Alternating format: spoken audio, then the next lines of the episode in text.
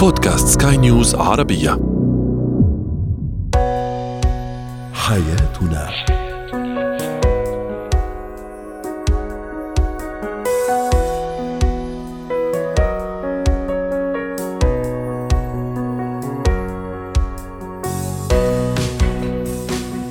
مستمعينا الكرام أهلا بكم معنا إلى حياتنا فضاؤكم اليومي الذي يعنى بشؤون الأسرة وباقي الشؤون الحياتية الأخرى والذي يمكنكم الاستماع إليه عبر منصة سكاي نيوز عربية dot com slash podcast وباقي منصات سكاي نيوز العربية الأخرى. شاركونا على رقم الواتساب 00971 561 88 622 معي أنا آمال شاب. اليوم نتحدث عن الشريك الذي يتأثر بشكل كبير بال social media وسائل التواصل الاجتماعي. كيف تكون صديقا جيدا لطفلك؟ وأخيرا مهارة التواصل مع أشخاص نتعرف عليهم لأول مرة. هو وهي.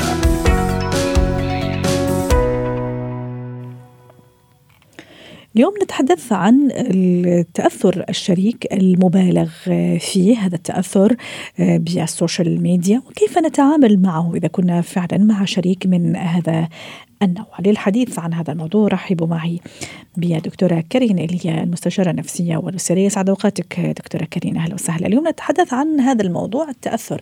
حين نحن عارفين أنه متأثرين بس مش عارفين كيف نتخلص من هذا التأثر. المصيبة الأكبر أنه مش عارفين مش واعيين بالموضوع أه سواء نحن أو ممكن كشركاء أو طرف آخر في العلاقة الزوجية العلاقة بين الزوجين. كيف أتعامل مع زوجة كثيرة التأثر بالسوشيال ميديا. في كل شاردة وواردة تعمل مقارنات. يعني تتأثر كثير باللي تشوفه باللي تسمعه. عايشة واقع غير واقعها بسبب ال social media. وزوج أيضا متأثر بشكل كبير بال social media. نعم يعني دائما بنقول بهيك مطارح السيدات عندهم تأثر أكبر لأنه عندهم ميل يقارنوا نفسهم بالآخرين وهذا الميل بخليهم يحسوا حالهم دائما أقل من غيرهم ودائما يصير عندهم سعي دايم ليسعوا يشتغلوا على حالهم وليجربوا يقارنوا. ومثل ما دائما بنقول بنقارن حالنا مع ال social media بس نحن عم نقارن حالنا مع صورة غير واقعية. هيدي كثير مهم يعرفوها. أول شغلة فينا نقولها للشريك كيف يتعامل مع شريكه اللي بيتأثر. النقطة الأساسية ما يصد شريكه دائما بالعدائية أو دائما ما يكون سلبي إنه هيدي ممنوع تعملها وهيدي. ومش دائما بدنا نضلنا نذكره إنه أنت اللي عم تعمله هو عم تتأثر بالسوشيال ميديا أو عم بتفوت بشغلات أو عم تخرب لنا بيتنا أو غيرها. نحن فينا بالأوقات العادية دائما نكون عم نتواصل مع هيدا الشريك ونفهمه قديش نحن الشيء اللي عم يعمل علينا. قديش نحن عم يزعجنا الشيء اللي عم بيقوله الطريقة اللي عم بيتصرف فيها هالحاجة الدايمة للبحث عن آخرين عن حياة الآخرين تانا قارن حياتي فيها. ونسعى نثبت الروابط والعلاقة مع هيدا الشريك. لأنه أنا وقت أثبت علاقتي وروابطي بشريكي أنا بخلق عنده اكتفاء. وهيدا الاكتفاء بخفف منه هيدي الحدة. لأنه إذا بنجي بنشوف الخلفية النفسية لحاجتي أنا كشخص للبحث على دائما صور مثالية لجرب شبه حالي فيها معناتها أنا غير مقتنع بواقعي وإذا مقتنع بالواقع بعرف إنه أو عم فكر يمكن غيري غير مقتنع. وقت اللي حس إنه في عندي دعم من شريكي على الواقع اللي عم نعيشه تدريجيا بصير في عنده نوع من هيك الوعي والإدراك وساعتها تدريجيا بلش يخفف هلأ تقول لك حسب حسب اللي عم نشوفه على الأرض ما حدا ببطل يتأثر نهائيا. أيوه. هذا اللي كنت راح أشير ليه دكتورة كارين. يعني المتأثر وحتى الغير متأثر حتى الناس العاديين اللي علاقتهم عادية بال social media يعني من الصعب إنه فعلا يعني يتخلصوا منها لأنه صارت واقع في الحقيقة وعندها إيجابيات. أي نعم وأكيد عندها سلبياتها.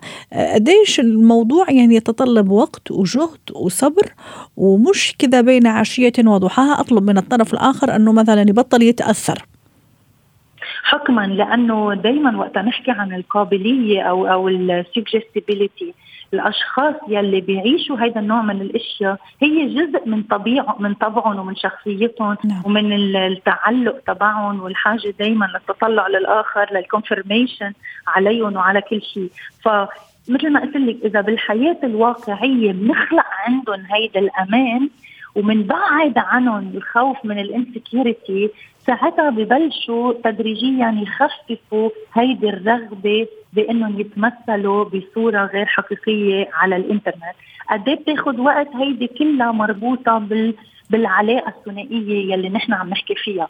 أو آه، آه، في عنا عوامل الشخصيات الموجودة بالعلاقة الثنائية في عنا عوامل المدة الزمنية اللي عم يتخانقوا فيها حول المشكلة في عنا طبيعة تأثرهم. يعني في أشخاص نعم. بتلاقيها بتتأثر بس بالمطبخ على الإنترنت. so بتقضيها م focus ة كل النهار على الإنترنت على المطبخ. ولكن في أشخاص ب focus وا على شغلات أكثر فكمان بدك تشوفي وين اهتماماتي وين أولوياتي؟ هل أنا focus على التجميل؟ إذا على التجميل هيدي مش بليلة وضحاها هيدي من أكثر الأشياء يلي بدها دعم. وإذا لقينا إنه الحاجة عند الشخص دائما لتعبئة فراغ معين هون نحن بنقدر ندفش شريكنا ليروح يستشير متخصص ليساعده على السي... على ال security ليساعده على ال self confidence وكل هالقصص. ساعتها بتبلش تتلاشى هيدي الحاجات الثانية يلي عم تخلق خلافات ثنائية بين بين الشريكين. دكتورة كارين شو أخطر أنواع مثلا تأثر الشريك بال social media؟ حضرتك ذكرتي يعني كذا كذا شغلة ممكن كذا اهتمام أحيانا يتحول إلى إدمان وتأثر كبير، بس شو أخطر يعني بحسب يعني يعني خبرتك في الموضوع في مجال الاستشارات الأسرية والنفسية، شو أخطر شيء ممكن فعلا أنا لازم أدق ناقوس الخطر إذا شفت شريكي متأثر به بشكل جدا كبير؟ لكن آه كمان بنرجع بنقول هيدي آه آه هي نسبة يعني مربوطة بال, بال كمان بالفئات الموجودة. يعني التأثر بيكون بكل مناطق مختلفة ولكن أكثر الصور يلي عم بتشوفها عم نشوفها إشكالية بين الثنائيات. نتيجة التأثر يلي عم بيروح على إدمان هي الموضة وال وال والتجميل. هودي أكثر النقاط يلي عم نشوفها والتأثر بالألعاب. لأنه كمان هيدي موضة جديدة عم تدرج إنه أنا جبت score بلعبة أعلى من زميلي وزميلي جاب score أعلى وأنا عبيت أرقام أكثر وما بعرف شو. هيدا النوع من التأثر عم يخلق إدمان لأنه الأشخاص عم يضلوا يسعوا يقعدوا ساعات إضافية لحتى يجيبوا ال score ات أو ليكسروا ال score يلي عملوا غيرهم. هيدي موضة كثير جديدة. طب وليش اعتبرتي أكثر شيء خطورة تبع الموضة والتجميل؟ مش أنا اعتبرتها هي اللي عم نشوفها عم تكون إشكالية بين الثنائيات. أه. يعني هي مش بمفهومي أنا هي بالمفهوم وقت اللي يجي إي أنا سألتك دكتورة كارين يعني كمتخصصة أكيد يعني يعني ليش يعني هذه تحديدا بتشكل خطورة أو لازم إني أنتبه لها نعم. أنا كزوج أو كشريك؟ نعم لأنه لأنه هيدا باب مثل باب الإدمان على المخدرات. أنت بتفوتي فيه وكثير صعب ترجعي لورا. مش إنه عم تعملي آه، شغلة آه، فيها رجعة. بتبلشي بشغلة وبترجعي بتوديكي لشغلة ثانية واليوم مثل ما قلنا الإنترتينمنت بالعالم لهيدا المطرح كتير عالي وعم يفح... بيعطوكي مجالات كتيرة تروحي لبعيد كتير صح فيها. صح هيدي عم بتسبب خلافات كبيرة بين الثنائيات لأنه هي ما بتعود تكتفي تجميل وبتبطل تشبه الصورة يلي بده إياها شريكها عدا عن المصاريف عدا عن الحالة الإدمانية على العمليات التجميل عدا عن الحالة الإدمانية على الشراء لأشياء ما لها عازة يمكن بتضلها بالخزانة وبتضلها تكت فيها. صح. خلص أنا نفسيا ارتحت إنه صرت أشبه هود الأشخاص أو قلدت هيدا الموديل أو أنا بقدر انتمي لهيدا البيئة والمجتمع. هودي عم بيكونوا إشكالية وعلى مستوى الرجال قلت لك أكثر المشاكل اللي عم شوفها حاليا هي الألعاب وال games إنه أنا نزلت هيدي ال game وأنت بدك تنزل هيدي وأنت جيب على score أعلى وغيرها. نعم. هودي أكثر النقاط حاليا عم نشوفهم. شكرا لك دكتورة كارين اللي هي المستشارة النفسية والأسرية ضيفتي العزيزة من بيروت وأتمنى لك أوقات سعيدة. زينة الحياة. كيف أكون صديق جيد لطفلي؟ بعدين لماذا؟ يعني كثير من خبراء التربية والمهتمين بموضوع الطفل وتنشئة الطفل وتكوين الطفل يعني يؤكدون على أنه أفضل أنواع التربية تربية الأطفال أني أكون صديقهم. كأب وأم. في حين ممكن الآباء يقول لك كيف أنا صديق؟ وما أنا أبوه؟ في قواعد وفي رولز يجب أنه يمتثل لها. للحديث عن هذا الموضوع رحبوا معي بدكتورة منى لملوم الخبيرة التربوية والنفسية ضيفتي من القاهرة. أهلا وسهلا دكتورة منى. شو يعني أني أكون آه، صديق لطفلي؟ ولماذا تعتبر يعني هذا النوع من التربية الأسلوب الأفضل آه، في تربية الأطفال؟ آه، أهلا بحضرتك يا أستاذة أمال. آه، الحقيقة طبعا التربية باني أكون صديقة لأولادي ده مهم جدا لأنه بيبني علاقة آه، فيها احترام وفيها تفاهم. ودايما لما بيجي لي حد من الاباء في مرحله المراهقة ابنهم ويقولوا لي إحنا عايزين نصاحبه إحنا مش عارفين نصاحبه أقول لهم كان لازم البداية تكون من سن الطفولة. فكاننا جايين لهم من المستقبل اللي عندهم أطفال صغيرين في السن وبنقول لهم دي حاجة هتكون أساسية تغرسوها أو تبدأوها من الطفولة لأنكم هتحتاجوها جدا جدا في تأسيس ابنكم وهتحتاجوها في سن المراهقة السن اللي الابن دايما بيتجه لأن تكون علاقته أقوى بالأصدقاء. صح. فلو ما بأسسناهاش من الطفولة مش هنقدر نأسسها في مرحلة المراهقة. ممتاز. طيب خلي نحكي على آه، الناس ممكن اللي عم يسمعونا المستمعين الكرام آه، اللي عندهم فعلا أطفال آه، يعني ممكن يلحقوا نطبق هذا الطريقة سوا.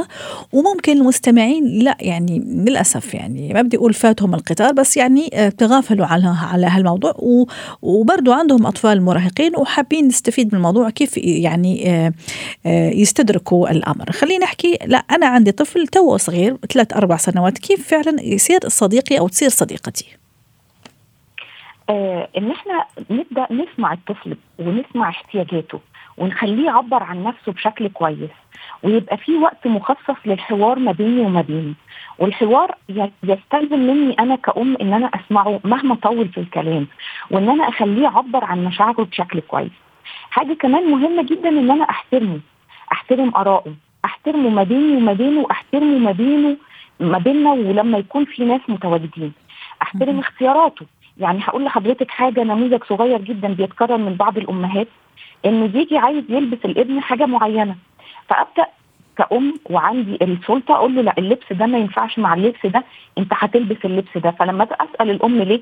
تقول لي عشان الناس ما يقولوش إن إن أنا مش عارفة ألبس ابني كويس أقول لها لا صداقتك بابنك واحترامك لاختياراته اللي بيبدأ من السن ده وأنت تعلميه أكتر اختيار الألوان وتنسيق الألوان هيخلي علاقتك بيه أنت كويسة أهم من رأي المجتمع. يبقى اذا احترام اختياراته. أستشيره في بعض الحاجات حتى اللي تخصني أنا الشخصية. طيب إيه رأيك؟ ألبس ده على ده ولا ألبس ده على ده؟ إحنا خارجين مكان. تحب نروح فين؟ هو بيحس ان رأيه مهم وان رأيه يحترم وإن إحنا بنعمل برأيه مش بنستشيره في حاجة وبنعمل رأي مخالف للي هو أشار علينا بيه أو اللي هو قاله. مجموعة حاجات كده لما بنعملها مع الطفل بيحس إنه في احترام وفي اهتمام وفي ثقة متبادلة ما بيننا وما بينه فبيحس إنه من الأخطاء مثلا لو خليني أضيف لحضرتك حاجة من الأخطاء لازم نتجنبها. يعني إحنا بنقول الإيجابي وبرضه نقول السلبي وننوه عنه. لو ابني جه حكى لي حاجة خطأ هو عملها أنا المفروض إني أشجعه إنه جه حكى وان هو صادق وما عاقبوش على حاجة زي كده. ولا أنتقده ولا ألومه ولا احمله مسؤولية الخطأ ده ولا أقول له مش أنا قلت لك مش أنا حذرتك أدي نتيجة اللي أنت عملته. لأنه في الحالة دي أنا بخسره كصديق وفي نفس الوقت هيحجم عن إنه يجي يحكي لي حاجة تاني وهبقى دايما قلقانة والأم اللي بتيجي تقول لي أنا ابني ما بيحكيليش حاجة أقول لها طيب راجع الجزئية دي هل كنت بتعمليها معاه ولا لأ؟ رائع. طيب بالنسبة لي الأطفال أو أو يعني أطفالنا وأبنائنا المراهقين اللي تغفلت وهو صغير يعني استخدمت نوع معين من التربية والتنشئة وفعلا ما صادقته لكن خلص كأب وأم استدركت أنا عم أسمع على حضرتك على سكاي نيوز عربية وفعلا قررت إني أصير صديق لابني وابني يصير صديقي وبنتي كمان. وخليني أسأل معلش أنا كأم هل لازم أصادق بس بنتي البنوتة؟ لأنه هي بنوتة ولا لا؟ يعني آه، أصادقها هي وابني الولد ونفس الشيء بالنسبة للأب. طيب اسمحي لي أبدأ من الآخر للأول. الصداقة هتبقى من الأم للابن الولد وللبنت آه، في بعض المواضيع اللي ممكن هيبقى الأفضل إن الأب اللي يتكلم فيها مع الولد والأم تتكلم عن البنت زي مثلا مرحلة البلوغ والحاجات دي. هيبقى الأفضل إنه الأب يتكلم مع الولد والأم تتكلم مع البنت. فيما عدا ذلك الأم صديقة للولد وصديقة للبنت. وده مهم ليه؟ علشان ما يحسش بالغيرة، الأم بتدي عاطفة وحنان بشكل معين والأب بيديه بشكل معين، والبنت والولد محتاجين الاثنين ومحتاجين إن ما يحسش إن في طرف من الآباء مميز الآخر عنه، لأن ده بيعمل عنده إحساس مش لطيف وإحنا مش بنبقى عايزين الطفل يحس بإنه في تمييز آه، بيحصل لأخوه عنه. فده بالنسبة للشق الأولاني، الشق الثاني إزاي يتدارك الأم والأب اللي ما قدروش يأسسوا الصداقة مع ابنهم في مرحلة الطفولة. إحنا هنقعد مع ابننا الكبير ده لأن هو خلاص كبر وليه شخصيته اتكونت وإحنا قلنا شخصية الطفل بتتكون لحد سن خمس سنين فهو اوريدي شخصيته متكونة من كتير ونقول له إحنا وانت صغير كان في بعض الحاجات في التربية ما كناش عارفينها ودلوقتي أدركنا إن الحاجات دي إحنا كان المفروض إن إحنا نعملها ولكن إحنا حابين إننا نتدارك ده معاك وعرفنا المفروض نعمل إيه وحابين إن إحنا نبدأ معاك من جديد ويا ريت تساعدنا في ده ونتكلم معاه بالروح دي بروح إنه واتفقت مع حضرتك قبل كده ما فيش أي مشكلة إن ام وأب اذا أخطأوا في شيء إن هم يعتذروا لأن هم قدوة. صح. فنقول له إحنا آه عرفنا حاجات معينة وإحنا حابين إن إحنا نعملها معاك. آه إيه رأيك؟ طيب تيجي نخرج سوا بقى نبدأ نتكلم مع بعض ويبقى في خروجات آه للصداقة كأصدقاء. يلا بقى عزمك أنت وصاحبك ونقعد مع بعض بره. آه قول لي آه بتحب إيه أكتر من إيه في الأماكن؟ ونبدأ الحاجات اللي إحنا قلناها دي كان المفروض تتعمل في الطفولة نبدأ نعملها وهو كبير. بس بعد جلسة الاعتراف دي أو جلسة الصداقة أو جلسة بناء الصداقة من أول وجديد اللي هنعملها معاه ممكن أحيانا ألاقي مقاومة من عنده صح؟ أحيانا آه شوية تمرد مش مستصيغ الموضوع. كيف؟ بابا ماما من يومين كانوا يعطوني الأوامر أحيانا بصرامة أحيانا بشدة أحيانا ممكن يعني يعاقبوني ويحكوا معي بكذا حدية. واليوم بابا ماما كذا صار بده يصير صديقي وهي صارت بدها تصير صديقتي. كيف أتصرف إذا لقيت هذا النوع من المقاومة نوع من يعني خلينا نقول تمرد مش مستصيغ الموضوع؟ وده حقيقي وده بيحصل حقيقي. م. يعني اللي حضرتك بتقوليه ده هو الواقع. عشان كده مهم إن الأم والأب وهم بيبنوا الصداقة دي يبقوا عارفين إن هيلاقوا مقاومة. وإن الموضوع هياخد وقت. يعني كانت في إحدى الأمهات بتحكي لي موقف زي كده مع بنتها وقلت لها قلت لها انت هتتعاملي معاها بحنية جدا وباهتمام شديد. وبعدين هتتوقفي شوية عن إنك تقدمي كتير زي ما كنت بتعملي علشان هي بس تاخد وقت للتفكير. علشان تدرك آه أنا اللي ماما بدأت تديهوني ده حلو أنا محتاجاه أنا عايزاه أنا آه كنت بقاوم ممكن هي تكون زعلت. فياخد وقت الابن في التفكير ويدرك إن هو محتاج الحاجة الجديدة دي. فممكن الفترة اللي بقول لحضرتك عليها دي بتديله فرصة للتفكير وعلى فكرة جابت نتيجة كبيرة جدا مع الأم دي اللي بحكي لحضرتك عليها. فنبقى عارفين إن في مقاومة عارفين إن في تمرد عارفين إن إحنا محتاجين وقت. واللي ما قدرناش نبنيه في الطفولة هيحتاج وقت شوية علشان نبنيه في المراهقة. لكن شكرا. إن إحنا نلحق نبنيه. شكرا لك دكتورة منى لملوم الخبيرة التربوية والنفسية ضيفتي العزيزة من القاهرة. مهارات الحياة. في يومياتنا وفي حياتنا الاجتماعية العائلية الأسرية وحتى العملية أيضا نتعرف على أشخاص. أكيد يعني كل شيء له بداية وله أول مرة من بينها أصدقاء وناس. أحيانا يمروا مرور الكرام أحيانا لا. يعني نحرص على أنهم يكونوا أصدقائنا.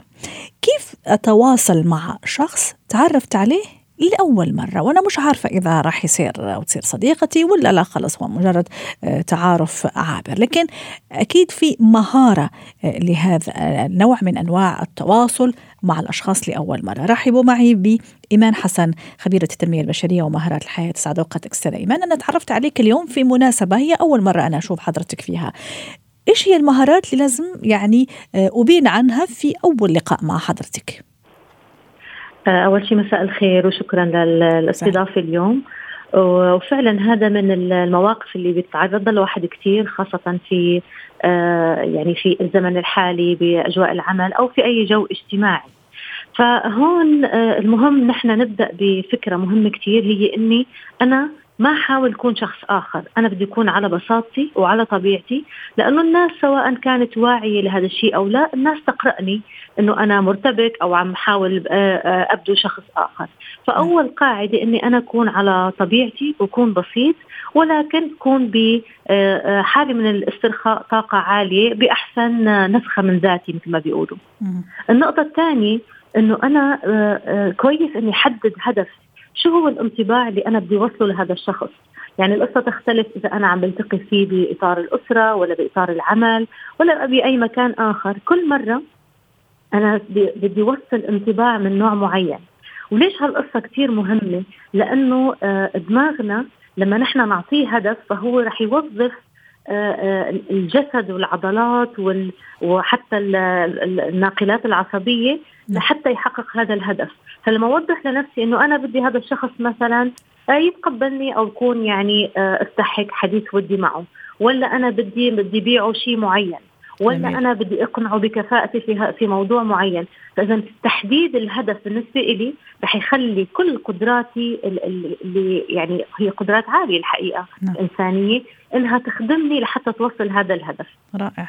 آه النقطة الثالثة هي إنه آه دائما الاتصال بالعين جيد لأنه بيعطي انطباع إني أنا واثق بحالي وبيخلي الشخص عنده يعني آه, آه، اهتمام إنه يشوف شو في ورا آه، وراء هذه النظرة الواثقة بس طبعا لازم تكون هاي النظرة مش حادة عشان هيك بنصاحبها بابتسامة خفيفة لحتى يعني ندخل القلب بدون ما يحسوا إنه نظرتنا فيها تهديد لهم أه.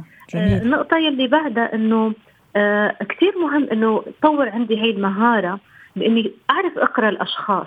في كثير تقنيات بتساعدنا إنه نقرأ الأشخاص بسرعة من ملامحهم من لغة جسدهم. فمثلا يعني بكل بساطة لو لاحظت إنه هذا الشخص آه هيك ملامحه قوية في عنده حضور قوي في ملامح حادة فهذا الشخص الحقيقة يعني آه بهمه إنه الوقت يكون آه, آه، مثمر. فكتير مفيد إنه إذا لما بدأت الحوار معه يكون كلامي مختصر مباشر وفي معنى بالكلمات بأقل ما يمكن من عدد الكلمات. أما إذا لاحظت إنه الشخص مبين آه، يعني لين أكثر مبين عليه لطف أكثر في ملامح جسدية أخرى ممكن تدلنا فهذا الشخص آه، مشاعري فكتير مفيد اني يرحب فيه اساله إذا مرتاح بالجلوس اساله إذا بحب يشرب شيء حاول فرجيه اهتمام براحته بمشاعره. بهالطريقه بندخل القلوب من الباب الصحيح طبعا. النقطة اللي بعدها إنه أنا اكون مستمع جيد لما يبدأ الحديث أو حتى إذا كنا مجموعة لهذا الشخص فرجيه انتباه يعني النظر للأشخاص آه، محاولة إني أعرف اسمه آه، آه، التركيز عليه مثل ما قلنا بنظرة وبنفس الوقت مع ابتسامة بحسس الشخص إنه أنت قدرتني ولاحظتني وراغب بوجودي وهذا بيريح أي حدا فينا. نعم. شكرا لك. إيمان حسن خبيرة التنمية البشرية ومهارات الحياة ضيفتي العزيزة من دبي.